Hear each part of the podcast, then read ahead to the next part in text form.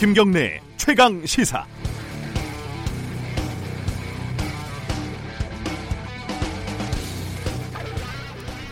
농반 진반으로 이렇게들 많이 이야기하지 않습니까?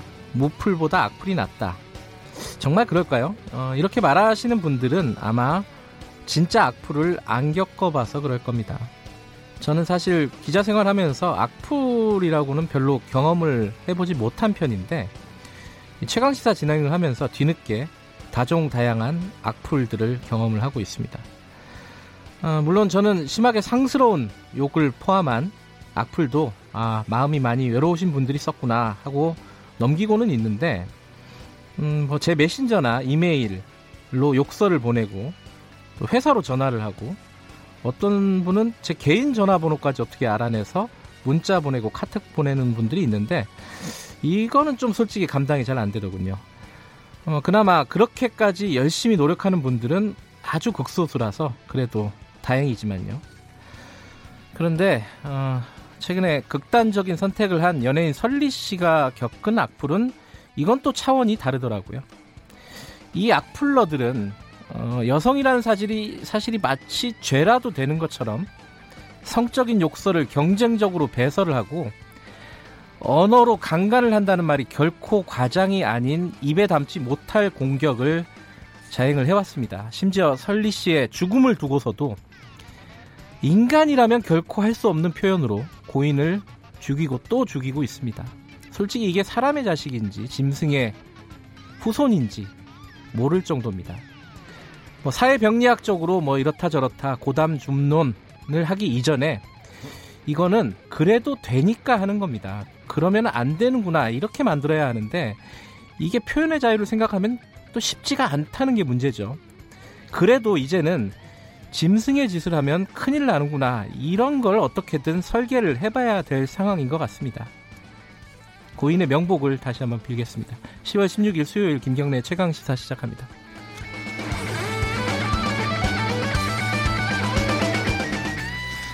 김경래 최강 시사는 유튜브 라이브, 라이브로도 함께 하실 수 있습니다. 아, 샵 9730으로 문자 보내주시고요. 오늘은 악플을 좀 자제해 주시기 바라겠습니다. 짧은 문자는 50원, 긴 문자는 100원 들어갑니다. 아, 스마트폰 애플리케이션 콩 이용하시면 무료로 참여하실 수 있습니다. 오늘 주요 뉴스 브리핑부터 가보죠. 고발뉴스 민동기 기자 오늘도 임없이 나와 계십니다. 안녕하세요. 안녕하십니까. 지금 서울 지하철 파업에 들어간 거죠? 그렇습니다. 네. 1호선에서 8호선을 운영하는 서울교통공사 노조가 오늘 총파업에 돌입을 했습니다. 기관사는 오전 6시 30분부터 그리고 다른 분야는 오전 9시부터 파업에 도, 들어가는데요. 어제 노사가 오후 3시부터 밤 9시 55분까지 본교섭을 진행을 했는데 합의점을 찾지는 못했습니다. 노조는 임금 피크제 폐지, 지하철 안전인력 충원, 4조 2교대제 등을 요구를 하고 있습니다. 서울교통공사는 필수 유지 인력과 대체 인력 등 현 인원 대비 한 83.4%의 인력을 확보를 했는데요. 출근 시간대에는 평상시와 동일하게 운행할 방침이고요. 낮 시간대에는 평소에 80% 수준으로 운행을 한다는 그런 방침입니다. 다만 노사는 파업 중에도 교섭을 지속하겠다는 입장이기 때문에 여지는 좀 남겨둬야 할 것 같습니다. 이게 가장 핵심이 임금 피크제죠. 그렇습니다. 예.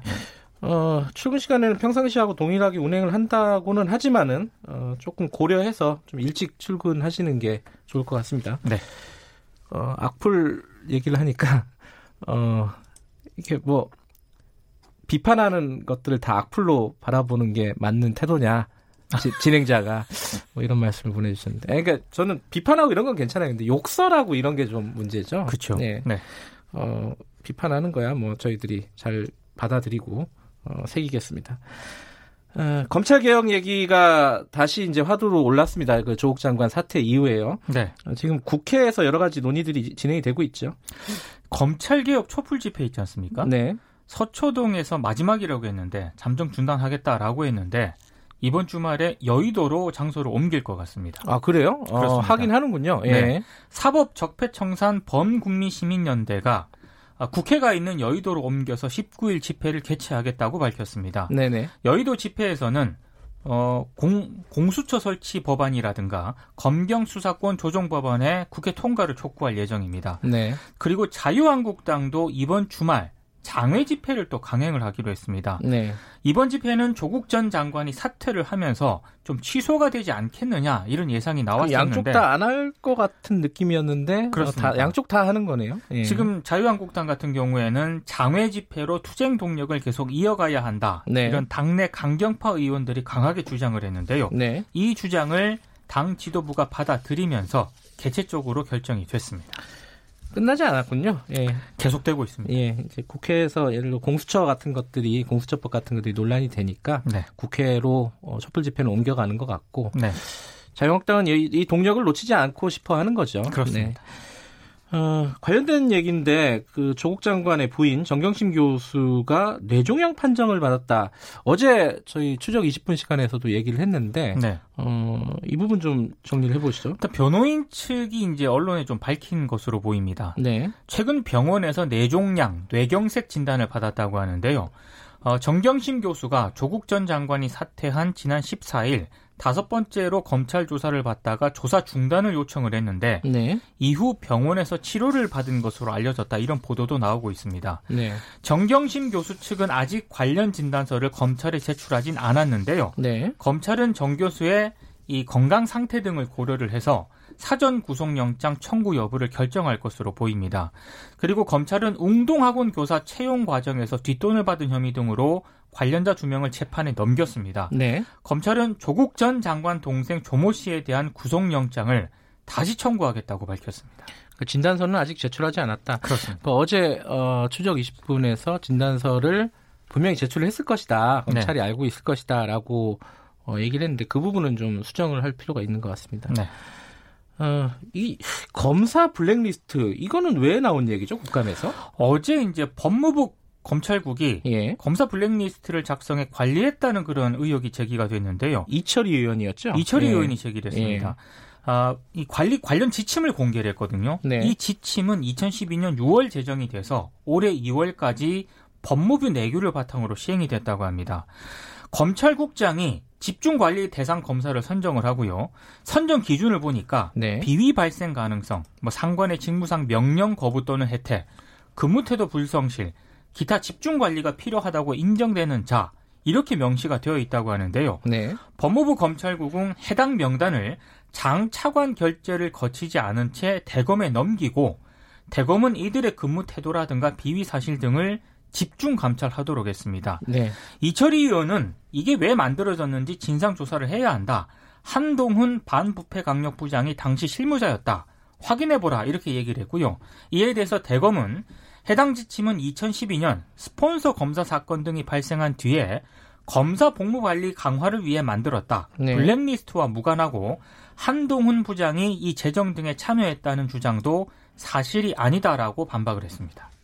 이것도 한동안 좀 얘기가 나올 법해요. 그렇습니다. 네. 그 관련해서 이철희 의원은 어, 이렇게 열심히 국감 활동을 하시는데 다음 20대 총선에는 출마하지 않겠다 이렇게 밝혔습니다. 의원 생활하면서 많이 지쳤고 네. 정치의 한심한 꼴 때문에 많이 부끄럽다 이런 이유를 밝혔습니다. 조국 전 법무부 장관을 대역 죄인 다루듯이 가정을 파탄시키고 정치가 너무 비정하다 이런 얘기도 했고요. 네. 정치인은 어떻게든 정치로 문제를 풀어야 하는데 툭하면 고발하고 사법부에 문제를 던지는 게 너무 창피하다 이런 얘기도 했습니다. 네. 야당만을 탓할 생각은 없다고도 얘기를 했고요. 정치권 전체의 책임이고 당연히 자신의 책임도 있다 이렇게 얘기를 했습니다. 네. 이철희 의원은 일단 내년 총선까지 7개월 정도 임기가 남지 않았습니까? 최선을 다하겠다 이런 입장을 내놓았습니다. 20대 총선이 아니라 21대 총선이군요. 아, 그렇습니다. 20년에 이게 되게 헷갈립니다. 또 대통령도 이게 그 대가 이게 여러 가지로 헷갈려 가지고 네. 21대 총선에 이철희 의원이 출마를 하지 않는다. 이게 이제 어, 더불어민주당의 불출마 선언이 이어질 것인가? 이철희 의원을 계기로 해서 뭐 이 부분을 많이 언론에서는 관심을 갖고 그렇습니다. 있더라고요. 어, 산재 관련된 소식 이거는 거의 뭐 이틀에 한 번꼴로 계속 말씀을 해주시는 것 같아요. 이번 오늘 얘기는 뭐죠? 사업주가 노동자 산재 승인을 취소해 달라고 소송을 제기하는 그 산재 취소 취소 소송 있지 않습니까? 네. 이게 매년 증가하고 있는 것으로 나타났습니다. 음, 신창현 더불어민주당 의원실이 근로복지공단으로부터 제출받은 자료에서 확인이 된 내용인데요. 네. 2014년 38건이었던 행정 소송이 2018년에는 53건으로 증가를 했고요. 올해 상반기에는 이미 50건을 돌파를 해서 올해도 계속 증가세를 이어갈 것으로 보입니다. 사업주들은 이 소속 노동자의 산재 인정으로 뭐 산재 보험료가 할증이 되거나 근로감독이 강화될 수 있다. 이런 네. 이유로 소송을 제기하고 있는데요. 네. 문제는 행정법원이 대부분 이 소송 제기를 수용을 하고 있다는 겁니다. 아하. 근데 산재를 인정받기 위해서 노동자나 유족이 아주 긴 심사 그리고 긴 소송을 치러야 되는 경우가 많거든요. 네. 근데 만약에 이제 사업주들이 산재 취소 소송을 제기를 하게 되면 노동자 유족들이 산재를 당하고도 이 산재 신청을 주저하게 될 가능성이 있습니다. 네. 특히 지난 6년간 산재 취소 소송을 가장 많이 제기한 기업이 노조 파괴 사업장으로 악명이 높았던 유성기업인 아, 것으로 아, 나타났습니다. 어허. 그래서 예. 사업주들이 산재 승인 취소 소송을 남용하지 못하도록 소송 제기 요건을 좀 강화를 해야 된다. 이런 주장이 제기가 되고 있습니다. 알겠습니다. 오늘 여기까지 듣겠습니다. 고맙습니다. 고맙습니다. 고발뉴스 민동기 기자였고요. 김경래 최강 시사 듣고 계신 지금 시각은 7시 36분입니다.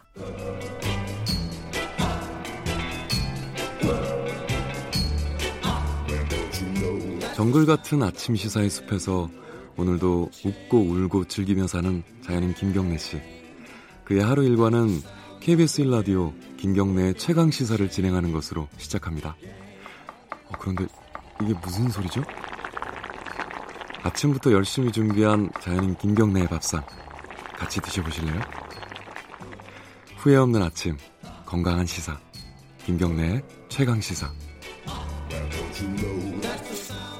김경래 최강 시사 듣고 계십니다. 어, 일본의 무역 보복 조치 이후에 일본산 제품 불매 운동이 진행이 됐죠. 이게 본격적으로 진행이 된 지 100일이 지났다고 합니다. 처음에 뭐 오래가지 못할 것이다. 뭐 이런 얘기도 있었는데 어, 꽤 어, 지속적으로 지금 진행이 되고 있는 것 같고 뭐 여행이나 이런 부분에서는 일본이 꽤 큰 타격을 입었다 이런 보도들도 계속 보셨을 겁니다. 어, 그런데 이제 유니클로라는 의류회사 있잖아요. 이게 어, 굉장히 타격이 컸었는데 처음에 최근에는 이 할인 행사 막 하면서 다시 매장이 좀 북적인다고 하네요.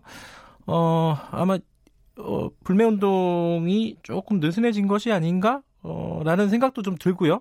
지금 어떻게 평가를 해야 될지 음, 숙명여대 경영학과 서영구 교수님과 함께 이 얘기 잠깐 나눠보겠습니다. 안녕하세요. 네, 안녕하세요. 어, 이게 사실 수치로 딱 계량화해서 평가할 수 있는 지점들이 몇 군데가 안 돼가지고 평가가 좀 어려운데 교수님이 보시기에는 이 불매 운동이 어, 우리로 우리 측에서 봤을 때 뭐 성공적이라고 보십니까 어떻습니까? 네, 뭐 이게 불매 운동이라고 하는 하나의 사회 현상이 예. 그 지속 기간이 3개월에서 6개월 정도를 이제 우리가 지속해서 끝나는 거는 이제 열풍이다, 뭐 패드다 이런 얘기를 하거든요. 네. 근데 이제 3개월에서 6개월 이상 지속이 되면은 일종의 트렌드로 변한다 이런 얘기를 하는데요. 네. 이번 불매운동은 그 우리가 뭐 지난 20년 동안 불매운동이 여러 번 있었는데 네. 가장 파급력이 컸고 그 오랫동안 지속 가능성이 가장 높은 그런 불매운동이기 때문에 음흠. 저는 이제 트렌드화될 가능성이 높다 이렇게 보는데요. 일단 100일이 지난 100일이 지나는 동안에는 열심히 지금 불매운동이 제 일어난 것은 확실한 것 같습니다. 어, 언뜻 떠오르기로는 여행 쪽에 어, 일본에 여행을 안 가는 사람들이 많이 늘었다. 이 보도는 많이 봤어요. 여행하고 또 어떤 어떤 부분들에서 어, 불매 운동이 좀 성공적이라고 평가를 할 수 있을까요? 예, 그래서 뭐 일본에 관련된 제품과 서비스가 여러 개가 있는데 네. 중에서 가장 타격이 큰 거는 이제 맥주하고 화장품이거든요. 그래서 아, 그래요? 네. 예, 우리 뭐 많이 마셔봤겠습니다만 아사히 맥주 같은 경우가 거의 뭐 퇴출 수준에 아.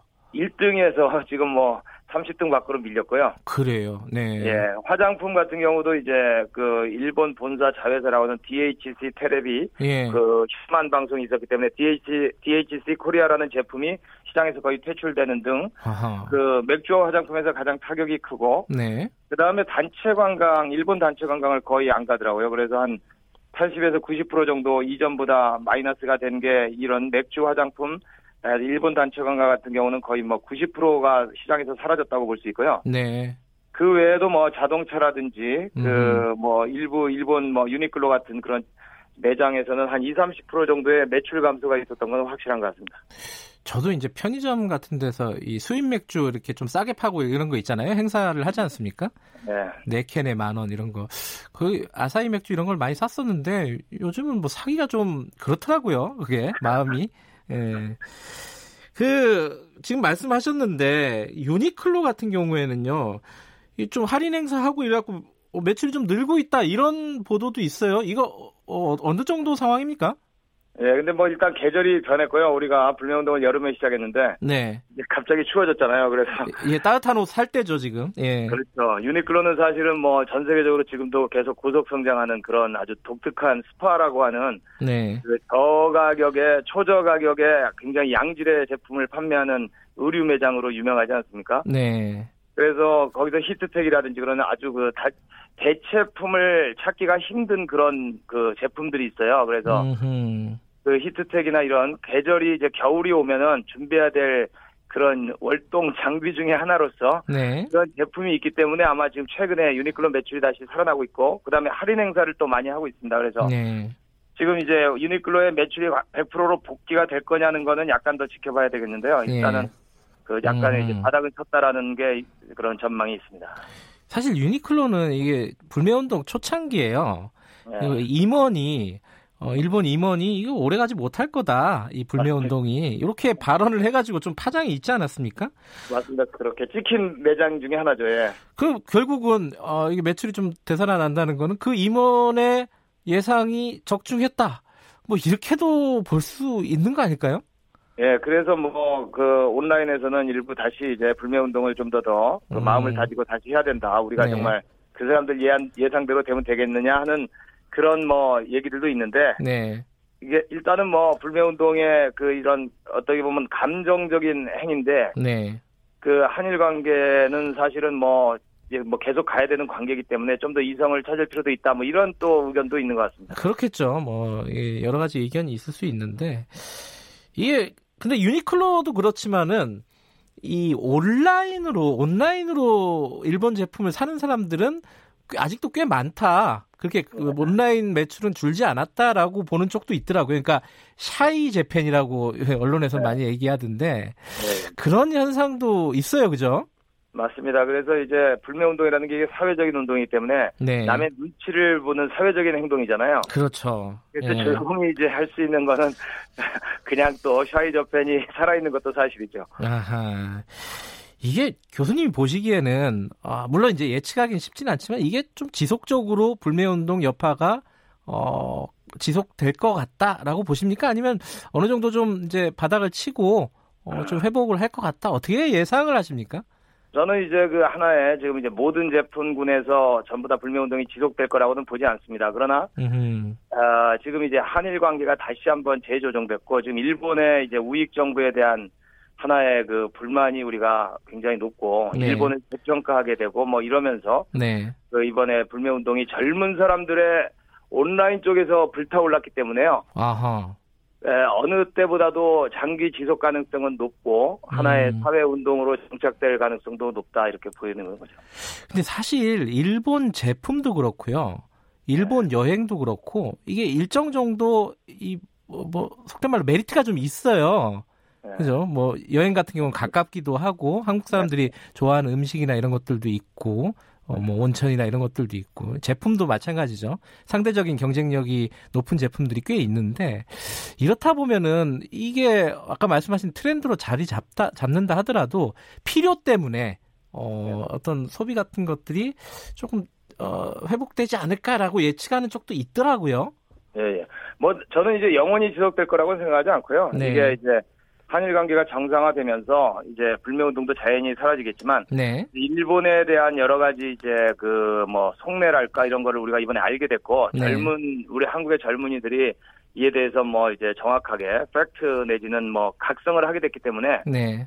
이전처럼 뭐 그렇게 그 뭐냐 가, 가격 때문에 뭐 무조건 간다거나 뭐 이런 일은 좀 덜한다 뭐 이런 얘기죠. 네. 이게 지금 청취자분들 중에서도 K7538님 같은 경우에는 이게 아무 생각 없이 유니클로 가고 뭐 어디 가는 사람들, 일본 제품 사는 사람들 어 보면 화가 난다. 이런 말씀 하시는데 이게 뭐 또 일본 여행 늘어나고 일본 제품 늘어나고 이런 기미가 보이는 거는 참담하다. 장호민 님은 이렇게 보내 주셨는데 아, 요런 시각들이 아직도 우리 사회에 많은 거죠. 그죠? 그렇죠. 그런 젊은 어, 젊은 사람들을 중심으로 이제 그런 그 근본적인 어떤 일본에 대한 재평가 내지는 어떤 뭐 붕괴를 하기 때문에 제가 이게 젊은 사람들은 더 우리보다 오래 살기 때문에 오래 갈 거라고 보는 이유가 그렇습니다. 한편으로 그런 얘기도 있어요. 그 유니클로 대리점 하는 소상공인들은 어떻게 해야 되냐. 네. 아, 소상공인들이 피해를 봐야 되냐. 5644님 이렇게 보내주셨는데 이런 부분들도 아직도 좀 이렇게 논쟁적인 부분이긴 해요. 그죠? 맞습니다. 이게 그 불매운동이라는 게요, 사실은 감정적이고 비이성적인 어떤 행동이거든요. 그래서 사실은 우리 수입업체라든지 우리 한국인들한테도 많은 피해를 입히고 있습니다. 한국의 항공업계라든지 네. 여행업계. 그래서 사실은 음. 양쪽이다 일본에만 피해를 주는 게 아니라 사실 우리 쪽에도 피해가 발생하고 있는 거거든요. 경제적 네. 피해는. 네. 그래서 좀 더 장기적으로 보면은 한일 관계가 정상화돼서 이게 다 정상화되는 게 순리라고는 보고 있습니다. 음. 이게 어 이 한일 관계가 조금 이제 요번에 이낙연 총리가 일본을 방문하듯이 이렇게 네. 한일 관계가 좀 정상화가 되면은 이런 부분들도 좀 어떤 뭐라 트렌드가 좀 바뀔 수 있는 여지도 있겠죠. 그 관계 네, 뭐, 정상화나 이런 부분에 따라서요. 맞습니다. 뭐 너무나 한일 관계가 이제 섬세하기 때문에요. 네. 뭐 눈 녹듯이 또 이런 긴장 관계가 풀어질 가능성도 배제할 수 없다고도 보고 있습니다. 예. 일본에서도 근데 이, 이 부분에 대해서 여론이 많이 안 좋더라고요. 한국 이 안 와서 뭐 피해를 많이 보고 있다. 이런 부분 걱정들을 많이 하는 목소리가 나오고 있는 것 같아요. 일본 쪽에서도 그죠? 그렇습니다. 뭐 간사이 지방을 중심으로 우리 한국 사람들이 많이 가는 데가 그 네. 지방 도시가 이제 초토화되기는 도시도 있고요. 대마도 네. 같은 경우도 뭐 거의 50% 이상 빠졌더라고요. 그래서 네.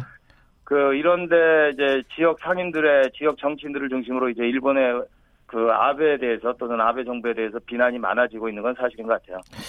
이게 어 일본 불매 운동에 대한 여러 가지 의견들은 있을 수 있겠지만 이미 이제 발생하고 있는 트렌드이기도 하고요. 이게 어떻게 진행이 될지 이 부분은 뭐꽤 흥미롭게 좀 지켜볼 만한 대목인 것 같습니다. 오늘 말씀 감사합니다. 네네. 숙명여대 경영학과 서영구 교수님이었습니다.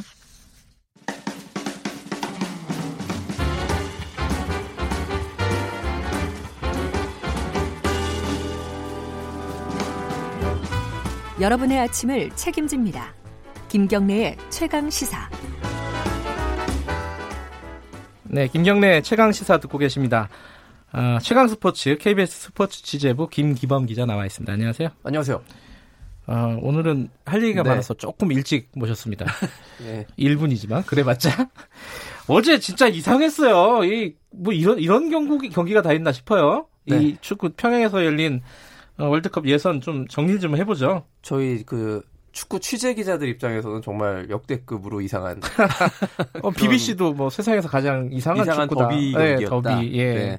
자, 북한 김일성 경기장에서 열린 남북 축구 대결 월드컵 예선이었는데요. 관중이 한 명도 없는 무관중 경기로 진행됐습니다. 요거는, 요거는 예상을 못했던 것 같아요. 그죠? 어제 킥오프 시간이 5시 30분인데요. 네. 저희 이제 그 스포츠국 그 취재부 사무실에 네. 한 5시 정도부터 어 이럴 수가 이런 저 웅성웅성 되는 음. 거예요. 그 저 축구협회를 통해서 이제 그 소식이 전해졌는데 예. 원래 중계가 안 되니까 알 수가 알 도리가 없지 않습니까? 막 이메일로 받아가지고 네. 에세, 에, 에, 기자들한테 그렇죠? 문자로 보내고 막 이랬다면서요? 예. 북한에 가 있는 축구협회 관계자가 이메일을 보내면은 이제 축구협회 관계자가 그 이메일을 바탕으로 문자를 쏴주는 기자들에게 네. 그런 방식인데 아니 관중이 없다는 거 30분 전인데 킥오프 30분 전인데 관중이 한 명도 없다는 거예요. 그러니까 아예 입장을 못 안 하고 있는 거죠. 그러니까 네. 아 이거 무관중 경기구나. 그좀 저희 취재진들이 이건 예상하지 못했던 시나리오였습니다. 그렇죠. 일방적인 네. 응원 이게 그렇죠. 걱정이 예전에 됐었는데 오히려. 우리나라가 평양에 가서 경기할 때마다 그런 일이 벌어졌기 때문에 당연히 이번에도 일방적 응원하에서 어려운 경기를 펼치겠거니 했는데 허를 찌르는 역시 북한입니다. 네. 예. 북한이 한 명도 경기장에 관중을 입장시키지 않았고요. 네. 근데 자, 관중이 아예 없었던 건 아니고요.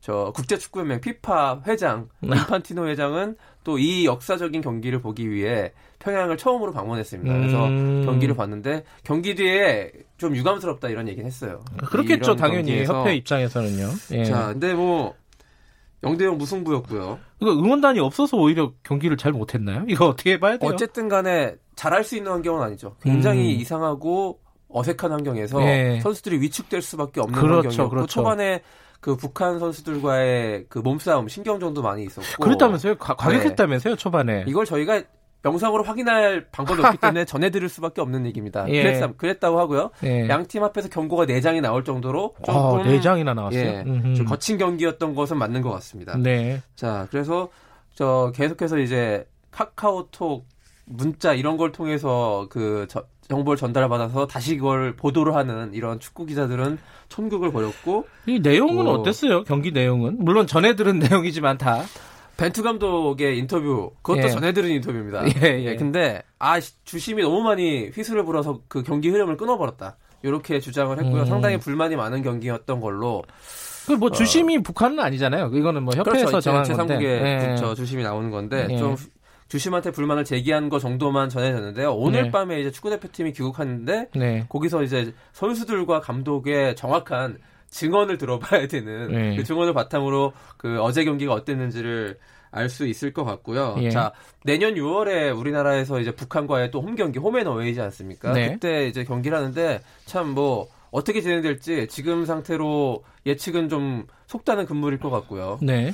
근데 자, 이게 그 영상이 나중에 차, 사후적, 사후적으로는 들어오는 거죠? 자, 일단 얘기된 것은 네. 그 지상파 3사가 이 겨, 저 월드컵 2차에서의 중계권을 갖고 있기 때문에 네. 그 북측으로부터 DVD를 받아가지고 그 DVD를 바탕으로 다시 중계를 하는데 그 DVD를 사야 되는 거예요. 그 아. 중계권을 일종의. 아, 예. 근데 그 판매 금액이 지나치게 높게 책정돼 있는 것으로 지금 알려져 있거든요. 아. 그래서 아직은 결정이 안 난 상태인데 못 볼 수도 있는 네. 아, 그런 상황인데 이렇게 무관중 경기 네. 그러면 그 경기 TV 중계 안 하는 거 이런 거에 대해서 국제 축구연맹은 가만히 있었느냐 인판티노 회장 이런 사람들이 근데 그렇죠. 유감을 표명하는 거 외에 제재를 가할 방법은 규정상이 없습니다. 2차 예선까지는 아. 월드컵 3 최종 예선은 아시아 축구연맹이 방송권을 주관하지만은 음흠. 2차 예선까지는 각 국가가 이제 주관하기 때문에 국가의 네. 마음이에요. 그리고 관중들도 뭐 입장시키지 않는 거는 국가가 자체적으로 마케팅하는 거기 때문에 거기에 대해서 인, 인위적으로 제재를 가할 방법은 없다고 합니다. 네. 승부 결과는 다 아는 거니까 네. 그걸 떠나서 네. 한번 보고 싶어요 네. 영상으로 네. 그죠? 그 영상을 꼭 구하고 싶고 어떤 어. 모습으로 치러졌는 이게 되게 역사적인 경기니까요. 남겨야죠. 시, 청률 되게 높을 것 같은데 이거 녹화 중계 하면은 어떻게든 저 잘 타결돼서 중계 방송할 수 있었으면 좋겠습니다. 알겠습니다. 야구 소식도 좀 알아볼게요. 키움이 어, 플레이오프에서 2차전 승리를 또 거뒀습니다. 1, 2차전 이겨가지고 거의 이제 한국 시리즈 어, 행에 거의 8부 능선을 넘은 것 같아요. 경기도 굉장히 키움이. 재밌었다면서요? 네, 그 8대 7이라는 스코어가 나왔는데 이거를 케네디 스코어라고 하죠. 우리 저 속된 말로. 그 왜 케네디 스코어라 그래요? 그게요. 여러 네. 저기 설이 그 있죠, 좀 설인데요. 네. 진짜는 원래 루즈벨트 스코어라는 게 진짜라고 하는데요. 우리나라에서 이제 케네디 스코어로 네. 이게 부르고 있다. 이런 음. 말이 있습니다. 아, 어쨌든 아, 그 진위 여부는 더 확인해 봐야 되는데요. 예. 자, 키움이 이런 자, 역전, 재역전, 재재역전 끝에 8대 7로, 8대 7로. 이긴 거거든요. 예. 자, 이것 SK한테 타격이 클 것 같고요. 네. 어제 SK가 1차전에서 방망이가 굉장히 안 터져가지고 고민이었는데 어제 경기에선 터졌단 말이에요. 난타전이었죠. 좋은 예. 경기였는데 예. 처음에 3대 0으로 앞서가다가 예, 역전을 허용하고 그 다음에 다시 7대 6으로 재역전했는데 7회 7대 6으로 역전한 다음에 추가 점수를 냈었어야 되는데 그게 좀 아쉬웠어요. SK 입장에서. 음. 그러다 보니까 8회에 또 다시 역전을 당하고 마는 그래서 2연패를 당한 SK. 그래 오늘 하루 쉬고 이제 이제 키움의 홈에서 이제 연기 아 연, 그래요? 예. 뭐 키움한테 굉장히 유리한 상황이네요. 그렇죠. 음. 1, 2차전 승리팀이 역수입 당하는 경우는 거의 없습니다. 근데 이게 한 가지 좀 짚어봐야 될게 네. 경기는 이렇게 재밌었는데 관중이 굉장히 적었다면서요? 자 SK와 키움이 상대적으로 팬층이 빈약하죠. 뭐 네. LG, 롯데, 기아 이런 팀들에 비해서 그런 걸 감안한다 하더라도 프로야구 포스트 시즌이 그러니까요. 빈자석이 너무 많았어요. 한 음. 6천 석 정도가 비었다고 보도가 나왔는데 자 아무리 그래도 이 가을 야구 열기가 이렇게 떨어질 수 있느냐 음. 이두 팀이 하, 만났다 하면 명승부를 벌이는 팀인데 너무 관심이 저조하다. 이건 전체적으로 올 시즌 KBO 리그, 프로야구 리그가 인기가 떨어졌다는 것을 또 한 번 증명해주는 얘기 아니겠느냐. 이렇게 좀 아쉬움이 나오고 있습니다. 알겠습니다. 어, 네. 뭐 여기까지만 들어야겠네요. 네. 네. 오늘 말씀 감사합니다. 고맙습니다. 최강 스포츠 KBS 스포츠 취재부 김기범 기자였습니다. 김경래 최강사 1부는 여기까지 하겠습니다. 잠시 후 2부에서 뵙고요. 2부에서는 윤여준 전 장관님 오랜만에 모시고 어, 전국을 좀 분석해 보도록 하겠습니다. 기다려 주시고요. 뉴스 듣고 8시 5분에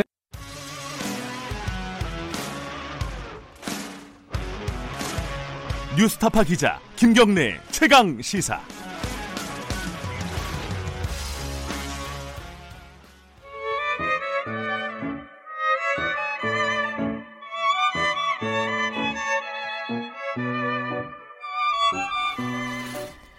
김경래의 최강 시사 2부 시작하겠습니다. 이 음악 굉장히 오랜만에 들어보네요. 음, 네. 보수의 가치와 품격이 무엇인지 보수의 시각을 시각으로 어, 현안 사회 현안을 좀 들여다보는 시간입니다. 보수의 품격 한 달여 만에 윤여준 전 장관님 스튜디오에 또 모셨습니다. 안녕하세요. 네, 오래간만입니다. 오랜만에 또 이렇게 응해주셔서 감사합니다. 아니요, 제가 제가 오히려 감사를 드려야 되는데 이게 한 달에 한 번 나오니까 이거 괜히 긴장되네요. 일주일에 한 번 나올 때보다. 그러게요. 어, 여기저기서 굉장히 어, 인터뷰 요청도 많고 최근에 워낙 큰 일들이 많아가지고요. 그러셨을 것 같아요 최근에 그죠? 네. 뭐다 고사하시고 여기 나오셨다는. 아, 뭐 꼭 그렇게 생색내는 것은 아니고요. 아니 사태가 이게 진행 중이고 네. 많은 의견들이 분출되는데 네. 뭐 저까지 굳이 거기 참여해서 뭐 특별히 드릴 말씀도 없고 그래서 사양했던 거죠. 아, 저희들은 들을 말씀이 좀 많습니다. 어, 뭐 조국 장관 얘기를 주로 여쭤볼 수밖에 없을 것 같아요. 예, 뭐 아직은 현안이니까. 예, 예, 엊그제 사퇴를 했는데 사퇴가 조금 시점으로 보면 갑작스러웠다 이렇게 많이들 보더라고요. 어떻게 아, 보셨어요? 아, 저는 네. 어차피 이건 뭐 성격상 중도 중도 사태는 뭐 불가피할 거라고 저는 봤던 음, 사람이고 네. 다만 이제 조 장관이 임명된 다음에 네. 굉장히 서두르는 모습을 보였어요. 검찰 개혁이나 이런 그렇죠. 부분이요. 서둘렀잖아요. 예. 네. 예, 그걸 보면서 아하 이걸 가능한 한 빠른 시일 내에 어떤 검찰 개혁의 구조를 만들어 놓고 음흠. 자기는 빠져야 되겠다는 생각을 하는 것 같구나라고 느끼긴 했어요. 음. 네. 그뭐 부인의 어, 건강 문제, 뭐 네. 뇌종양 판정도 받았다고 하고요. 그게 결정적이었다라고 해석하는 쪽도 있던데. 뭐 그랬을 수 있겠죠. 왜 그러냐면 뇌종양이라는 건 심각한 병이잖아요. 네. 그렇죠. 예. 부인이 그런 진단 받았다 그러면 누구라도 충격을 받을 것이고. 네네. 뭐 그렇다면 뭐 자리라는 게 무슨 의미가 있느냐. 음, 그렇죠? 그렇죠. 뭐 그런 생각할 예. 수도 있죠 인간적으로. 근데 이제 이 그거는 이제 결정적인 어떤 어 단기적인 요인이라고 보면은 아까 보셨듯이 네. 말씀하셨듯이 뭐 어, 중간에 사퇴하는 거는 어느 정도 예상됐던 네. 일이다 이렇게 보시는 거죠. 음. 네. 근데 이게 보면은 어 여당 쪽에서도 미리 통보를 못 받았다고 계속 얘기를 하고요. 뭘요? 그 사퇴를요. 아, 네네. 뭐 한 10분 전에 어 통보를 받았다 이렇게 얘기를 하고 청와대에서도 거의 뭐 몇몇 사람을 빼고는 아니, 공유가 안 됐던 인사, 것 같아요. 인사라는 게 예. 사전에 뭐 다 통보도 하고 여론도 듣고 내부 여론 수렴하고 하는 과정도 있지만 네. 또 급격하게 이루어지는 인사도 많이 있죠. 뭐. 음. 근데 이제 어 조국 장관이 사퇴하면서 밝힌 변이 있고요. 네. 그 다음에 어, 몇 시간 뒤에 어, 대통령이 어, 수보 회의에서 밝힌 변이 네, 있습니다. 예. 그두 가지 변을 놓고 조금 여쭤보고 싶은 말들이 있어요. 그 일단은 뭐 조국 장관 얘기를 해보면요, 어, 본인이 디딤돌이 되고 싶다. 특히 검찰 개혁에 뭐 이런 취지의 발언을 하고 사퇴를 했습니다. 음, 평소에 네. 뭐 검찰 개혁의 필요성을 누구보다도 많이 느꼈을 수도 있고 그렇죠. 네. 예, 그러니까 본인이 어쨌거나 좀 정치적으로 희생이 되는 한이 있더라도 네, 검찰 개혁이라는 거는 큰 과제니까 네, 이건 내가 하겠다라는 의욕이 있을 수 있겠죠. 네, 네. 그러나 제가 보기에는 음, 가족들에 관련된 의혹이 네, 워낙 크고 구체적으로 제기됐잖아요. 예, 그런 상황에서는 그런 상황에서는 법무장관직에 취임하는 건 적절한 판단은 아니었다고 저는 봅니다. 아 윤 장관님 예, 생각에는 임명한 것도 대통령이 잘, 잘한 판단이 아니고 애초에 예, 아. 저는 이렇게 생각합니다. 예. 의혹만으로 임명을 안 하면 나쁜 선례를 남길까봐 임명한다고 대통령이 그랬는데 네. 저는 의 그런 정도의 의혹이면 의혹만으로도 임명해서는 안 돼요. 음흠. 예, 그래서 오히려 대통령이 나쁜 선례를 만들었어요. 결과적으로 보면 아하. 의혹만으로도 그 정도면 임명하면 안 되는 자리를 임명을 했기 때문에 네. 오히려 나쁜 선례를 본인이 만든 꼴이 돼버렸어요. 음흠. 저는 그렇게 판단하죠.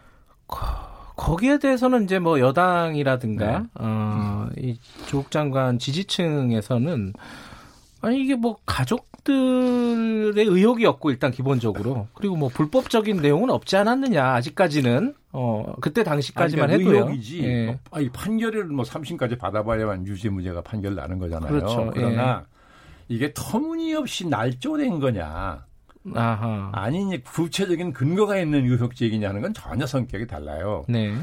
없는 사실을 날조했으면 그건 뭐 말이 안 되는 것이지만 네. 이건 아니잖아요. 음흠. 구체적인 근거를 제시하면서 의혹이 터진 거잖아요. 네. 그러면 그 의혹이 말끔하게 해소될 때까지는 임명했으면 안 돼요. 음흠. 그건 상식입니다. 상식. 예. 근데 문재인 대통령의 이제 조국 장관 사퇴하고 나서 변을 들어보면은 네. 그 얘기가 저는 굉장히 눈에 띄더라고요. 이게 뭐 중요도를 떠나서 이 표현 자체가 조국 장관과 윤석열 총장의 환상적인 조합에 의한 검찰 개혁을 꿈꿨다. 꿈꿨다라는 표현을 썼어요. 네.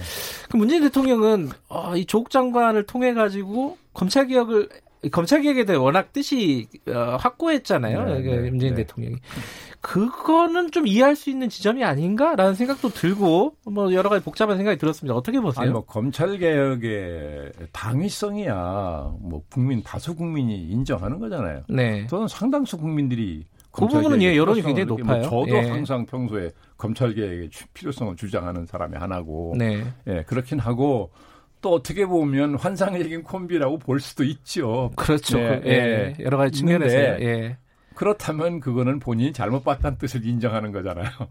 아, 꿈이었다. 아하. 아, 이게 뭐 꿈을 꾸는 건 좋은데 예. 현실적으로는 그게 안 된다는 게 파- 판명이 벌어진 거잖아요 상황이. 네. 그래서는 얼른 생각을 바꾸 판단을 바꿨어야죠. 음.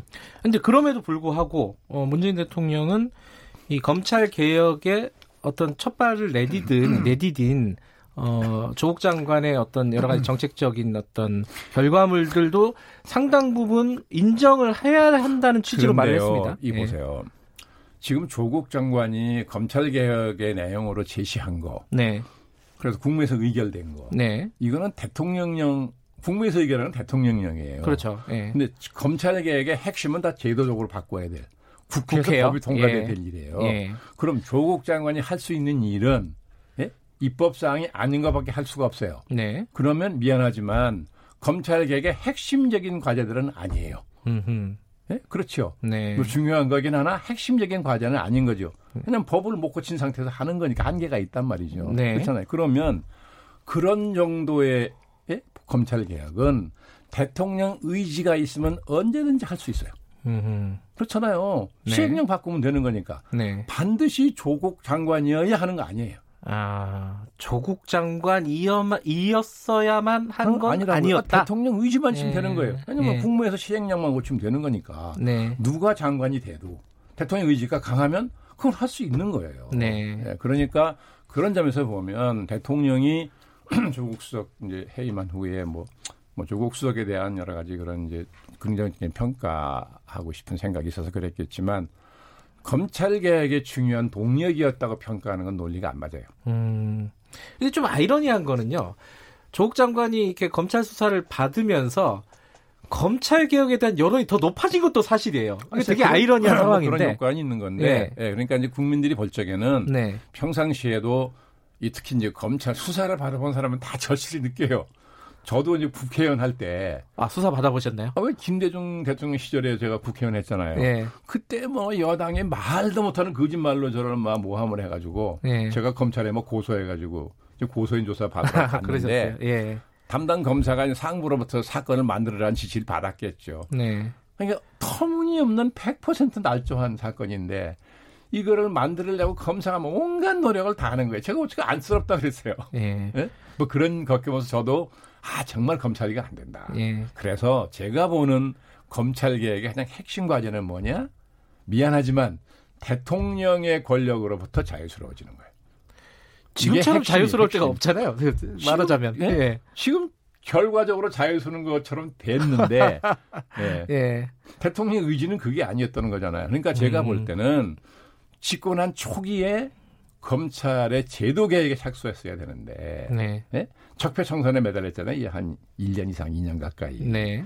그런새 제도 개혁에 손을 못 댔단 말이에요. 음. 그러다 지금 와서 이제 제도 개혁에 손을 댈라니까 이게 쉽지 않죠. 그렇잖아요.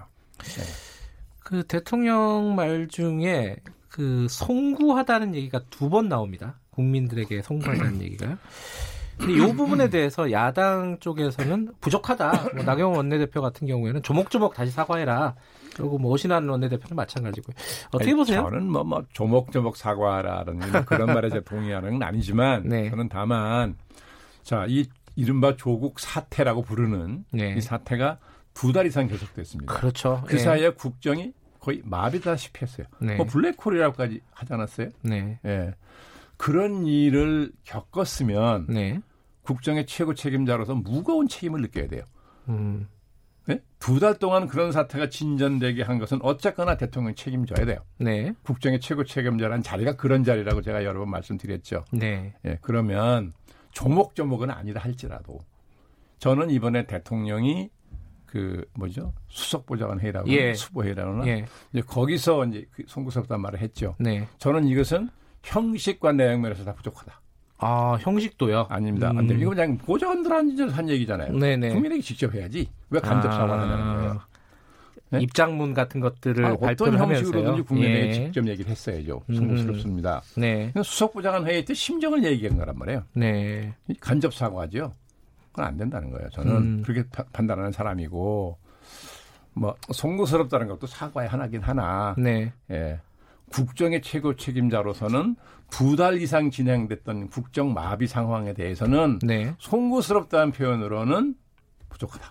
음흠. 또 본인이 중간에 나와서 이게 국론 분열이 아니다라고까지 한 일이 있었어요. 있었죠. 예. 예. 그랬으니까 더군다나 음. 얘기해야죠 분명하게. 어. 그게 하나도 부끄러운 일이 아니에요. 그러면 이제 윤 장관님 말씀에 뭐 동의하는 사람들도 있고 동의하지 않는 아, 뭐, 사람들도 뭐 있을. 텐데 당연하죠. 어, 윤 장관님 말씀이 맞다는 전제 하에서는 네. 그러면 대통령의 애초에 임명할 때 판단 그리고 중간에 되돌려는 타이밍을 언제 잡을까에 대한 판단 이게 대통령 혼자 하는 건 아니지 않습니까? 아니 물론 뭐 대통령 혼자 하는 경우도 있고 참모들의 네. 의견을 듣는 경우도 있죠. 네. 뭐 중요한 거는 참모들의 의견을 충분히 듣겠죠. 왜안 네. 듣겠습니까? 그럼 어찌됐든 책임은 대통령 혼자 네. 지는 거예요. 그러니까 책임은 지는데 예. 그럼 참모로서의 역할들을 제대로 못했다라고 볼 수도 있는 거 아니에요? 저는 그 과정을 제가 잘 모르니까 아. 그럼 어쨌든 대통령의 판단을 잘못하게 해서 네. 엄청난 정치적 부담을 안게 되고 국민에게 사과까지 했잖아요. 네. 그렇다면 참모들도 일정 부분 대통령에 대한 책임을 져야죠. 음흠. 잘못 보조한 거니까. 그러면은 어, 그런 의미에서 개각도 있지만은 어, 참모진에 대한 어떤 어, 인사도 있을 것으로 보세요. 어떻게 보십니까? 아, 근데 문 대통령 성격이 잘 모르겠어요. 어, 네, 모르겠는데 제가 대통령이라면 전면적인 개편하라고는 못 간다고 봅니다. 저는. 어, 그 개각뿐만 아니라 청와대고 청와대도요. 가지고 이런 예. 상태로는 국정 동력을 다 잃었어요. 제가 볼땐 음. 다 잃었어요. 대통령이. 예, 아무리 동기가 좋았더라도 네. 국정은 결과로 평가받는 거예요. 예. 예, 아무리 훌륭한 동기로 한 일이라도 결과가 나쁘면 그건 결과가 나쁜 결과에 대한 책임을 지는 겁니다. 정치 책임은 그런 거라고요. 네. 예, 그렇기 때문에 이건 국민에게 떡 부러지게 사과를 하고 예, 전면적으로 바꿔서 이 국면 자체를 확 분위기를 음. 쇄신하지 않으면 앞으로 이제 점점 힘이 빠질 텐데요. 임기 네. 절반 넘어가면서 안 그래도 예, 그럴 텐데 에, 지금 대통령이 여기서 정말 지금 정기국회가 이제 진행 중이니까 지금은 시기적으로 아니죠. 네. 정기국회 도중에는 개각을 하면 이게 입법부에 대한 예의가 아닙니다. 네. 그죠? 예, 그래서 안 되는데 끝나고 나면 새- 해도 바뀌잖아요. 네. 대통령이 뭔가 예, 일대 전환을 하지 않으면 음흠. 저는 앞으로 국정 수행이 정말 어려워질 거라고. 봅니다. 아마 뭐 그렇게 생각하는 참모들도 꽤 있을 것이고 뭐 아마. 그건 좀 지켜보도록 하고요. 네.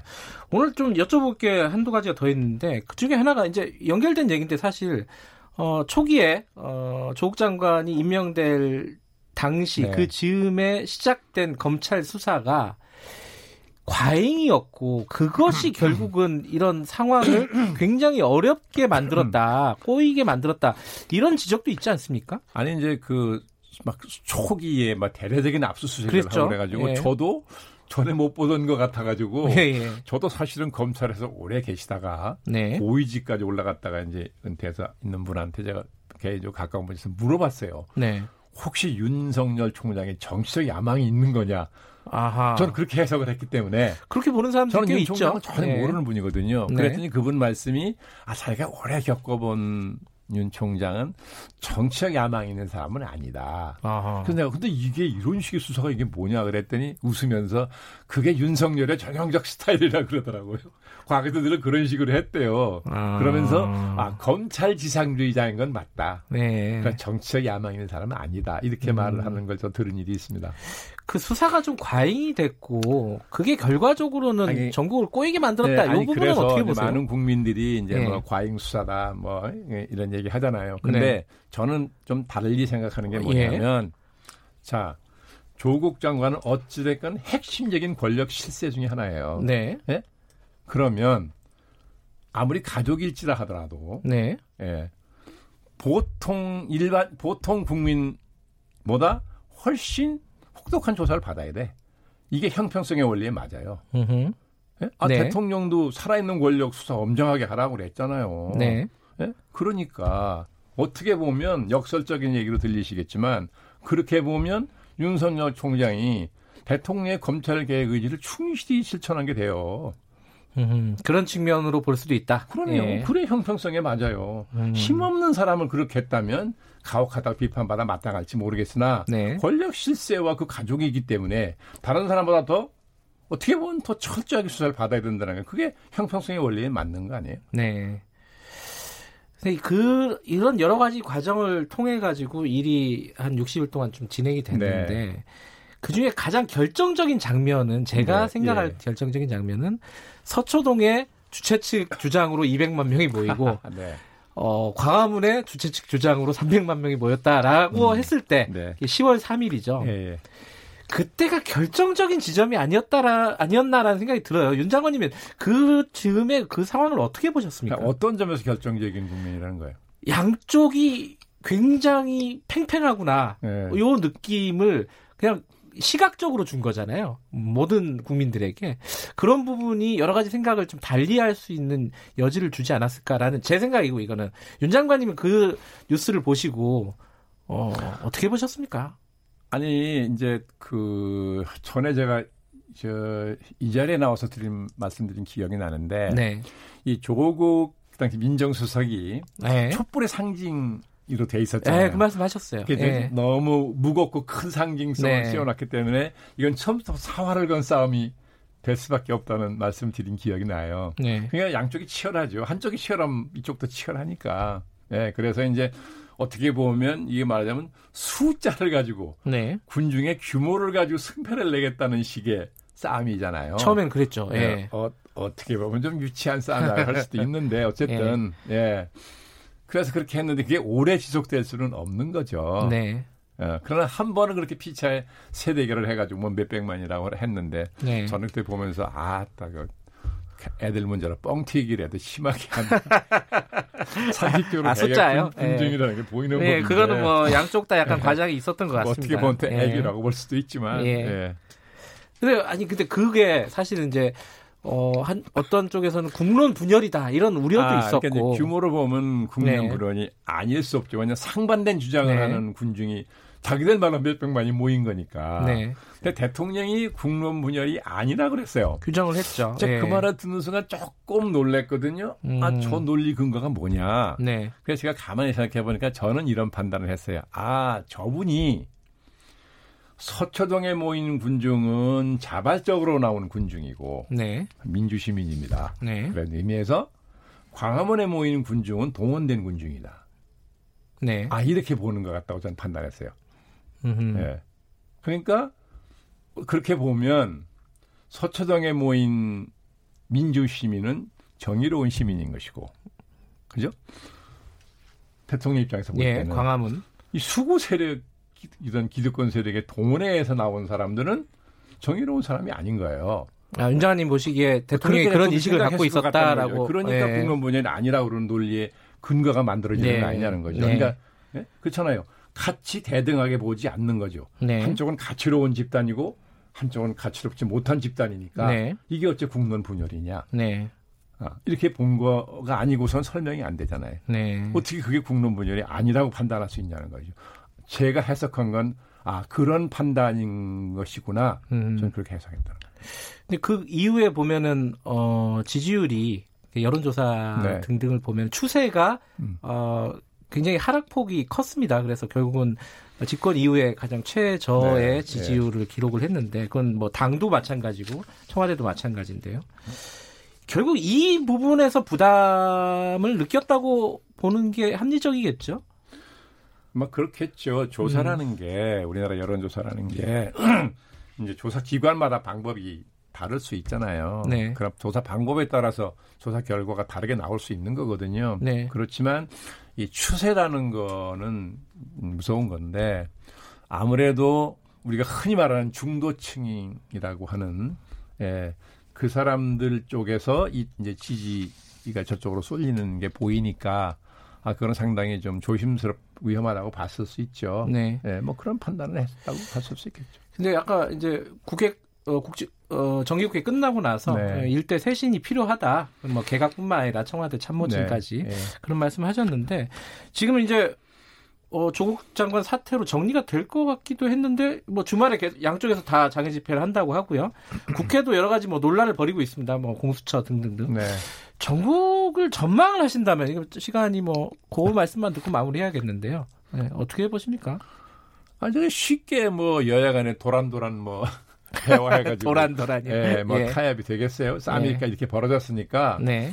음, 이게 이제 금방 확 바꿔지질 않잖아요, 태도가. 네. 예, 그런데 저 공수처 같은 것은, 어, 자유한국당하고 민주당 사이에 아마 생각의 차이가 크지 않나 싶어요. 네. 예, 그래서 쉽게 전 타협 자유한국당 거의 거라고. 보이콧 분위기고요. 예, 아, 근데 그러면 안 되고, 왜냐면, 뭐, 저 개인적으로는 공수처 설립이 필요하다고 주장했던 사람이고, 네. 예, 많은 국민이 필요하다고 보죠. 왜냐면, 검찰 권력도 견제를 받아야 되니까, 네. 다만 제 생각에 공수처의 책임자를 공수처장이라고 그러죠, 아마? 예. 공수처장의 인사권을 대통령이 갖게 돼 있는데, 인사권을 대통령이 갖더라도 정권을 가지는 건 안 된다는 거예요. 저는 그 반대입니다. 예. 이걸 어떻게든지 소위 민주적 통제라고 흔히 얘기하는 입법부의 통제를 받아야 된다고 봐요. 사실상 야당이 네. 비토권을 가지는 쪽으로 지금 뭐, 설계가 돼 있긴 하죠. 근데 그 이제 안이 제 기억으로는 네. 두 개가 예, 올라가지 예, 않았나요? 예. 권은희 안과 백혜련 아, 안 맞아, 두 맞아. 개가 올라가 있죠. 공교롭게도 여야 예. 여 여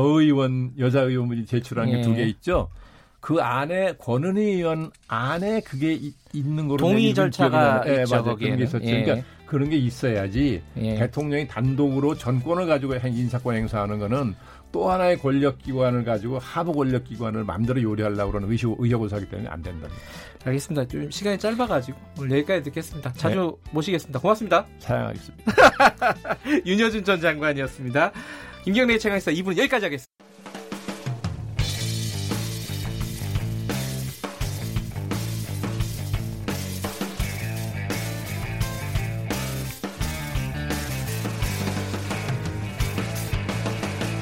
김경래의 최강 시사. 전 결혼하고 아이 낳더라도 잘해 나갈 수 있어요, 팀장님처럼요. 하고 싶은 게 많았습니다. 다 안다고 생각했습니다. 모두가 알지만 아무도 몰랐던 82년생 김지영. 네, 어, 김경래 최강시사 3부 시작하겠습니다. 수요일마다 돌아오는 스포일러 시간입니다. 방금 들었던 어, 음성은 많이 익숙한 어, 목소리죠. 어, 영화배우 정 정유미 씨가 어, 그 82년생 김지영 영화 예고편에서 나레이션한 부분을 저희들이 편집해서 잠깐 보여드렸습니다. 들려드렸습니다. 이게 오늘 할 얘기가 이거거든요. 최강희 영화평론가 나와 계십니다. 안녕하세요. 예, 안녕하세요. 어, 82년생 김지영이란 영화를 콕 집어서 들고 오신 이유가 있죠? 그죠? 음, 이 영화 한 편을 놓고 벌어지는 우리 사회의 현상. 음. 이게 굉장히 흥미롭고, 뭐, 영화는 물론 다음 주 개봉합니다만. 네. 보셨어요?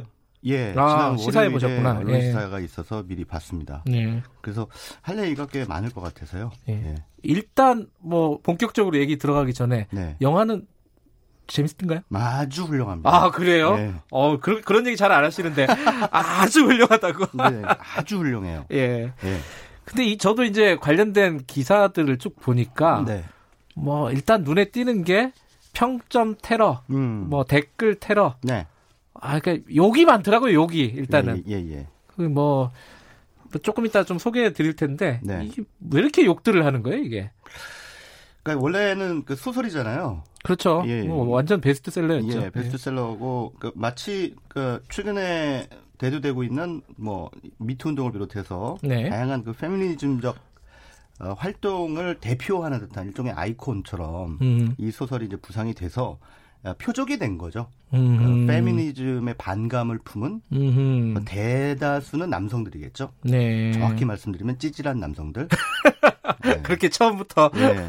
그런 분들이 이제 공격을 하는 거죠. 음. 그리고 이 82년생 김지영이라고 하는 작품을 그분들이 과연 읽었을까요?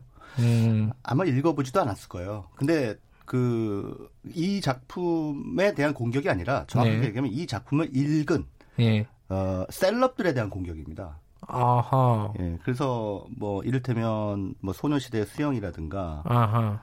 또 몇 명의 그 연예인들이 이제 이 책을 읽었다라고 뭐 SNS를 통해서 밝히면 이제 난리가 나는 거예요. 거기에 이제 악플들이 쫙 달리는 악플들이 거예요. 막 예. 달리고 읽었다는 것 그 자체만으로. 아, 책 읽은 게 제일군요. 예. 근데 흥미로운 게 예. 흥미로운 현상이 뭐냐면 이 82년생 김지영을 여성들만 읽었겠습니까? 남성 셀럽들도 읽었겠죠. 그렇죠. 근데 남성 셀럽들이 읽은 거에 대해서는 공격을 거의 안 해요. 어, 그것도 희한하네요. 예, 여성 셀럽들에게만 공격을 해요. 그 마인드는 뭐죠?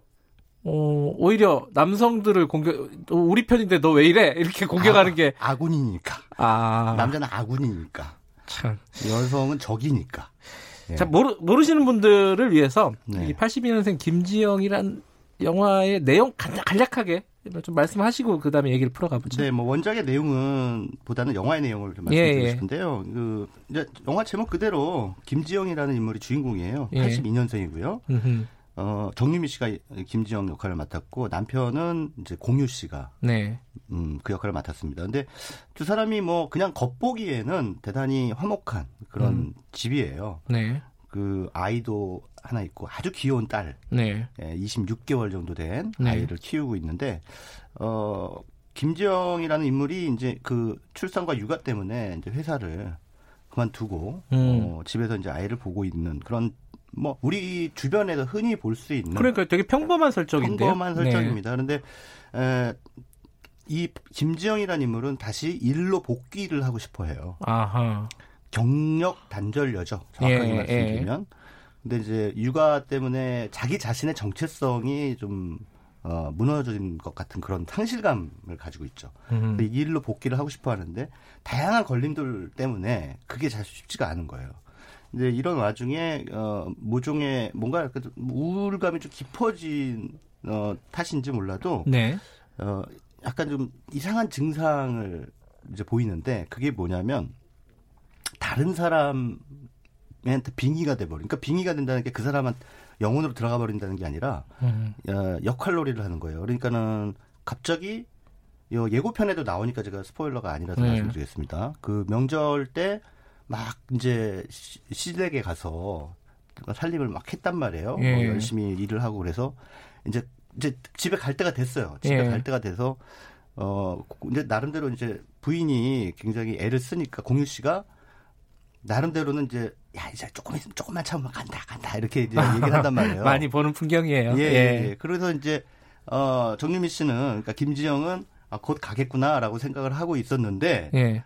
이제 다른 시댁 식구가 들이닥쳐버린 거예요. 아하. 못 가죠.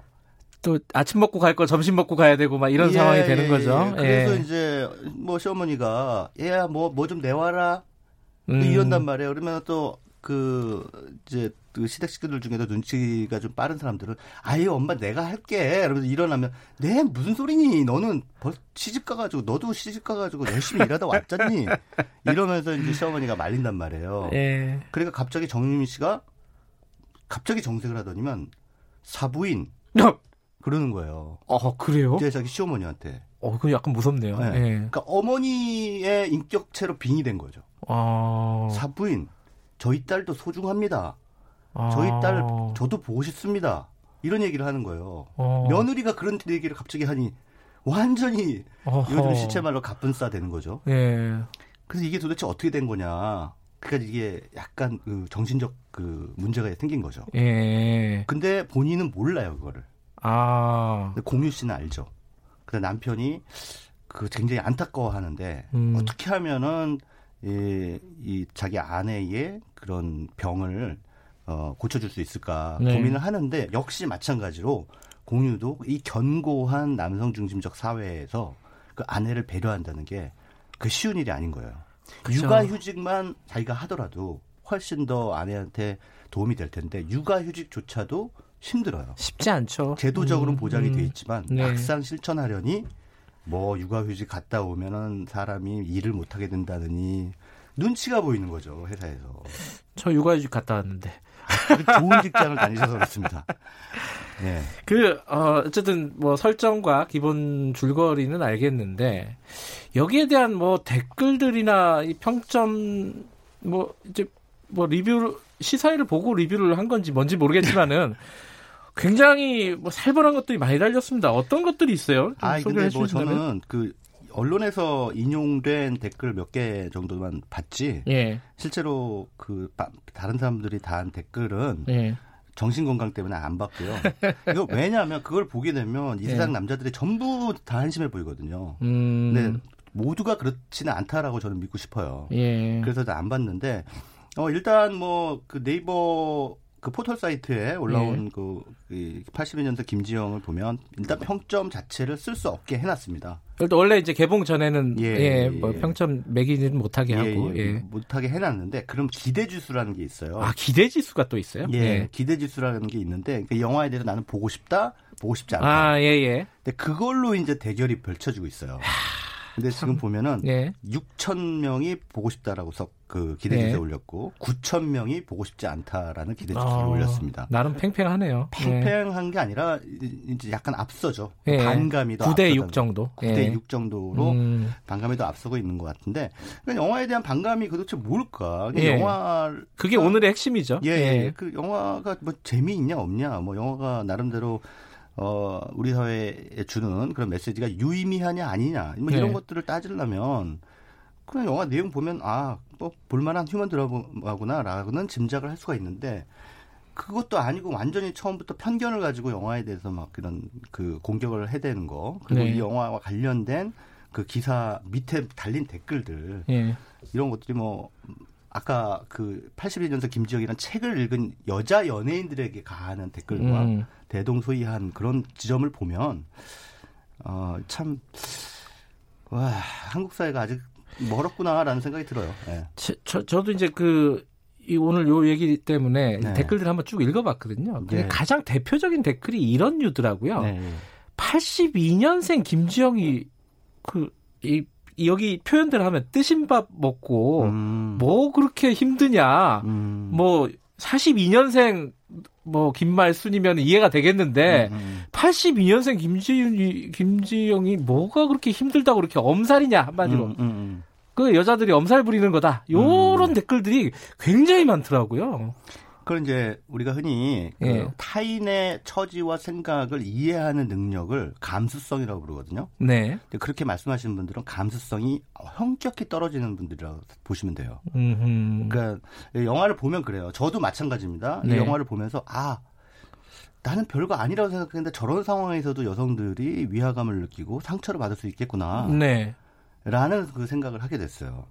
그래서 이 감수성이라는 건 계속 끊임없이 좀 개발해 나가야 되는 부분이라는 생각이 드는데 네. 82년생이 뭐, 뭐 드신 밥 먹고 뭐가 문제냐라고 말씀하시는 분들 계신데 네. 일테면 지하철이나 버스에서 그 어떤 남자가 누군가가 계속 나를 쳐다보고 있어요. 예. 내렸는데 따라 내려요.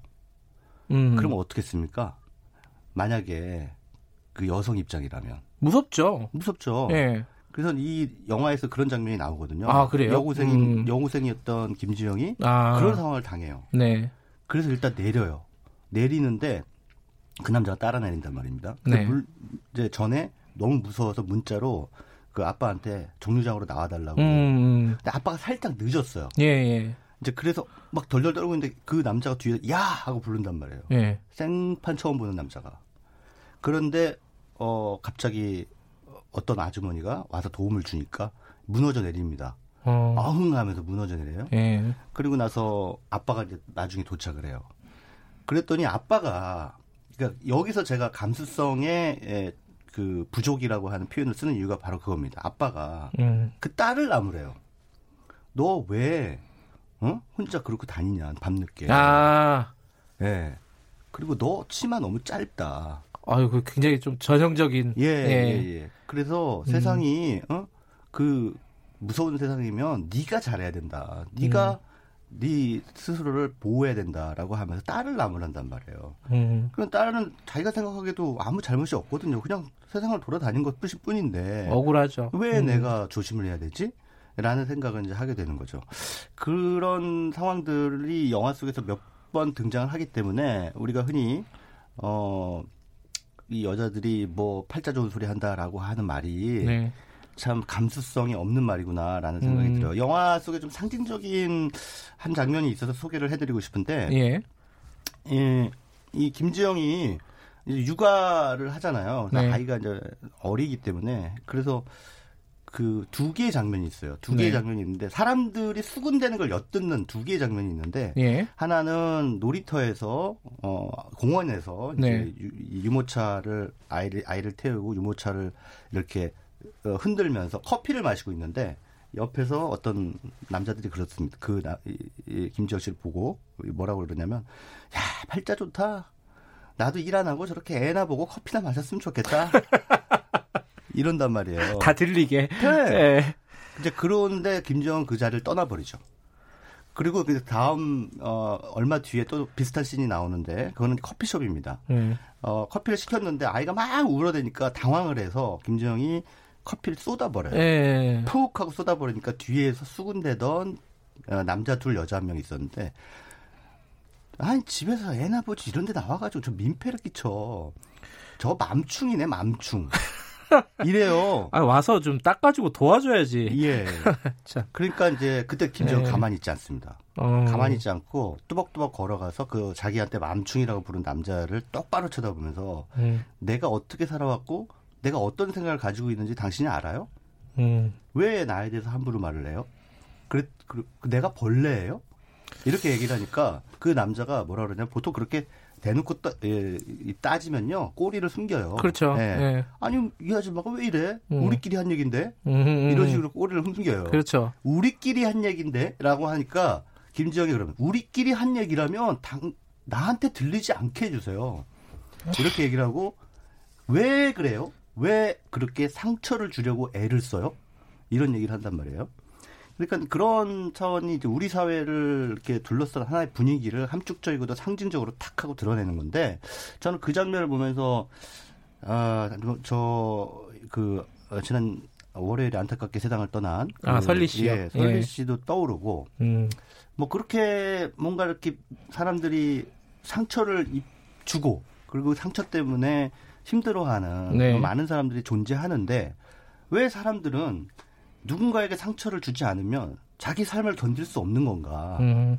이런 생각이 들면서 알겠습니다. 아, 우리 사회 전체적인 공기 배려와 그다음에 타인에게 상처를 주지 않으려는 감수성 이런 것들이 아직은 굉장히 부족하고 그런 것들에 대해서 좀 토론이 많이 이루어지고 사람들이 좀 생각을 했으면 좋겠다. 뭐 이런 생각이 듭니다. 얘기를 듣다 보니까 제가 괜히 울컥하네요. 예, 그렇습니다. 영화 예. 보면 울컥합니다. 특히 여성분들은 많이 울컥하시고 남자 알겠습니다. 남자분들은 반성하실 겁니다. 어, 영화를 보고 한번 평가를 해주셨으면 좋겠네요. 관객 여러분들도. 네. 예. 오늘 최강희 평론가였습니다. 고맙습니다. 예, 감사합니다. 김경래의 최강 시사 듣고 계신 지금 시각은 8시 45분 6분 향해 가고 있습니다.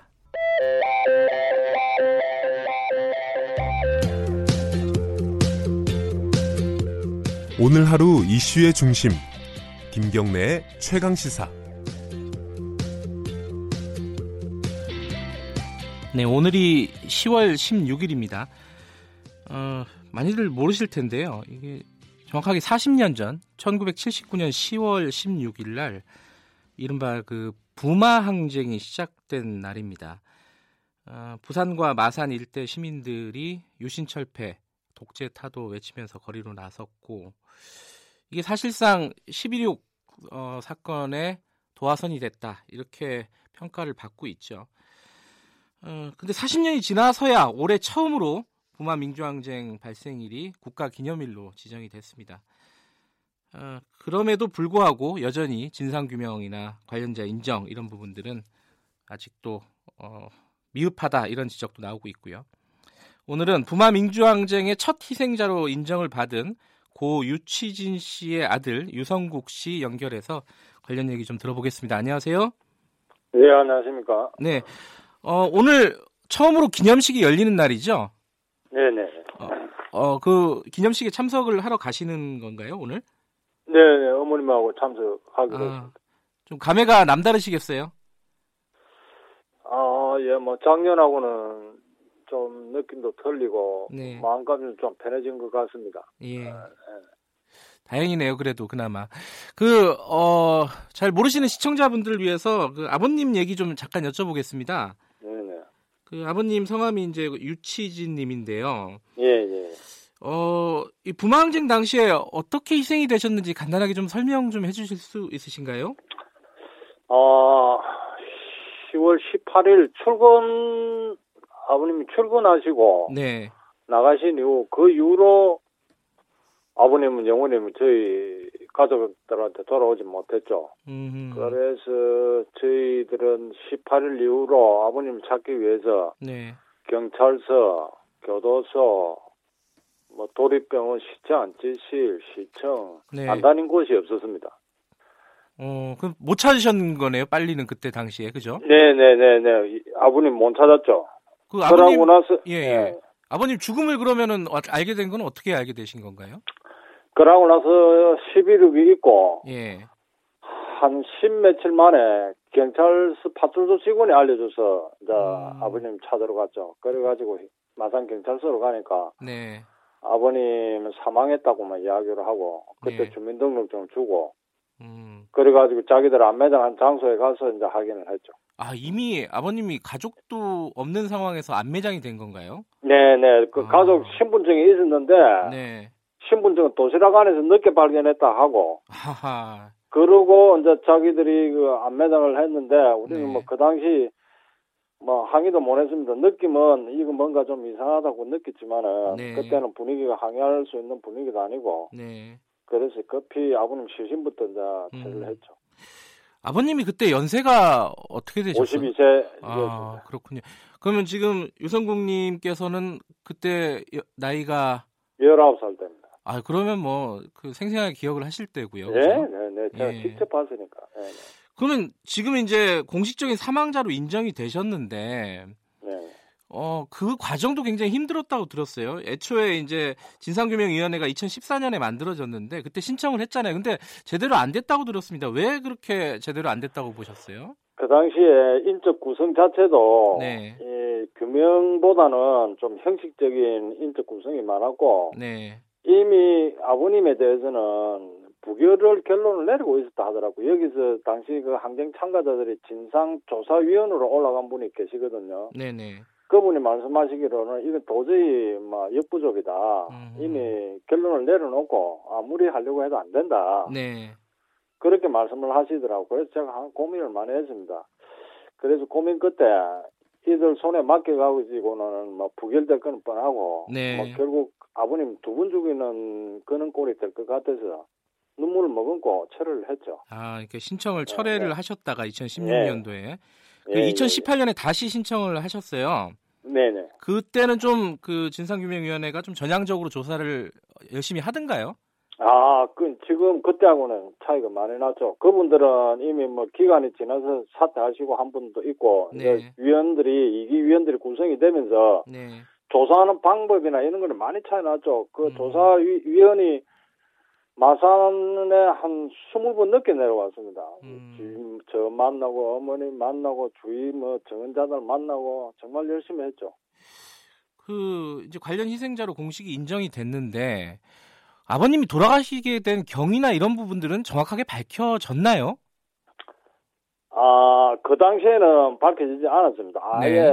뭐, 아예 아버님은 어떻게 죽었다고도 이야기를 안 하고, 네. 안 했는데, 이번에, 그러고 나서 이번에, 네. 자, 정확하게 밝혀졌죠. 우리가 그 당시 겪었던 그거를 모든 걸 입증했죠. 아버님 그 당시가 어떻게 우리는 사망했는지 몰랐는데, 네. 나중에 30 몇 년이 지나서 저희들이 그 부마 기념 사업회 기록물을 보고, 네. 아버님이 타살됐다는 거를 그때 알았죠. 타살이라면 어떤 걸 말씀하시는 거예요? 아, 그 기록물에 예. 그 기록물에 당시 경찰서 경찰 내부 문건 보고서가 있었는데 네. 얼굴에는 코와 입에서 피를 흘리고 있었고 음. 왼쪽 눈에는 퉁퉁 부어서 형태를 알아볼 수 없을 정도로 돼 음. 있었고 타살체가 분명하다고 기록이 돼 있더라고요. 경찰 보고서에. 그러면은 그 공권력에 의한 어 폭력, 폭력에 의한 사망이다. 이렇게 지금 그 어, 객관적으로 그거 딱 네. 보는 순간 저는 그걸 느꼈죠. 그래서 이거는 안 되겠다. 네. 그 전까지는 사실 어, 아버지가 어떻게 돌아가신지를 몰랐습니다. 근데 그 당시에 예를 들어 안매장이나 이런 어떤 불법적인 일을 지, 일이 진행된 사람들에 대한 책임이나 이런 것들은 모를 수가 있는 상황인가요? 지금은 밝혀질 수가 없죠. 음. 그래서 뭐 저희 유족 입장에서는 뭐 네. 그분들 행위자들에 대해서는 지금 뭐 어, 굳이 밝히려고 하지는 않습니다. 다만 네. 뭐 누구라도 사과를 한다면 네. 저희 유족들은 지금 와서는 뭐 다 용서하고 싶고 네. 그리고 이번 일로 이런 일로 계기로 해서 이런 그 공권력에 의한 사망은 우리 시대에 끝내야 되고 네. 다음 세대에는 이런 일이 절대 있어서는 안 된다는 그런 그 교훈이 좀 됐으면 좋겠습니다. 그 올해 처음으로 이제 부마 민주항쟁 국가 기념일이 지정이 된 거고요. 그리고 진상규명의 활동이 근데 종료가 돼요. 네네. 근데 아직도 좀 미흡하다. 뭐 진상 규명이라든가 아니면은 뭐 기념 사업이라든가 이런 부분들이 많이 지적이 되던데 유 선생님께서는 어떻게 생각하시나요? 아, 많이 미흡하죠. 그 지금 저희 아버님 외에 당시 마산에서도 두 명 더 사망자가 있다는 그런 기록물도 있고 소문들이 많거든요. 네. 그래서 그분들도 좀 더 조사를 해야 되고 그리고 음. 지금 뭐 얼마 남지 않았는데 아직까지 그 피해자들이 신고를 다 안 하는 걸로 알고 있습니다. 네. 그래서 전체적으로 그런 것도 다시 한번 저 재조사가 돼야 되고 음. 좀 기간을 연장을 해서 또 그 조사위원들한테 권한도 좀 심어주고 네. 그래서 좀 좀더 어, 진실을 찾는 그런 네. 시간들이 있었으면 합니다. 그러니까 진상규명이 활동이 올해 말에 종료가 되는데 좀 연장이 돼서 추가적인 조사가 필요하다 이런 입장이신 거네요. 네 네네. 지금 부마 민주항쟁은 우리 국민들이 예를 들어 뭐 5.18이라든가 어, 이런 어떤 60이라든가 이런 항쟁들보다는 상대적으로 좀 잘 모르고 있습니다. 네, 네. 어떤 항쟁으로 좀 기억을 해줬으면 좋겠다 이런 말씀 한마디로 듣고 어, 마무리를 하죠. 아, 부마 민주항쟁도 네. 이때는 사망자가 없어서 사실상 많이 안 알려졌는데 네, 사망자도 있었고 네. 그리고 어, 부산이나 마산 사람들은 뭐 민주항쟁에 대해서 잘 알고 있지만 전국적으로 뭐 잘 모르고 계시는데 네, 이번 아버님 죽음을 계기로 해서 피해자가 있었고 사망자가 네. 있었고 그 공권력의 그 무자비한 그 만행도 있었고 네. 이런 부분들을 좀 더 알아줬으면 하는 뭐 예. 유족 입장에서는 그런 마음입니다. 알겠습니다. 다시 한번 뭐 고인의 명복을 빌고요. 오늘 기념식 잘 다녀오시기 바라겠습니다. 고맙습니다. 네, 감, 네, 감사합니다. 예, 부마 민주항쟁 희생자이신 고 유치진님의 아들 유성국 선생님과 말씀 나눠봤습니다. 어, 2부에서 윤여준 전 장관 나왔잖아요. 어, 그 댓글이 뜨겁네요. 윤 장관님 아까 나가면서 준비했던 인터뷰를 반도 소화를 못했는데 지금 이 상황에서도 국정 지지율 40%를 보유하고 있는 것은 청와대 큰 자산이다. 국정 잘 추스르고 어, 긍정적으로 성과 냈으면 좋겠다. 청와대 여당 어, 새겨 들었으면 좋겠다. 이 말씀을 남겨주셨습니다. 또 하나 서울 지하철 1호선에서 8호선 노사 협상 극적 타결됐다고 합니다. 자, 좋은 소식으로 최강 시사 마무리하겠습니다. 고맙습니다.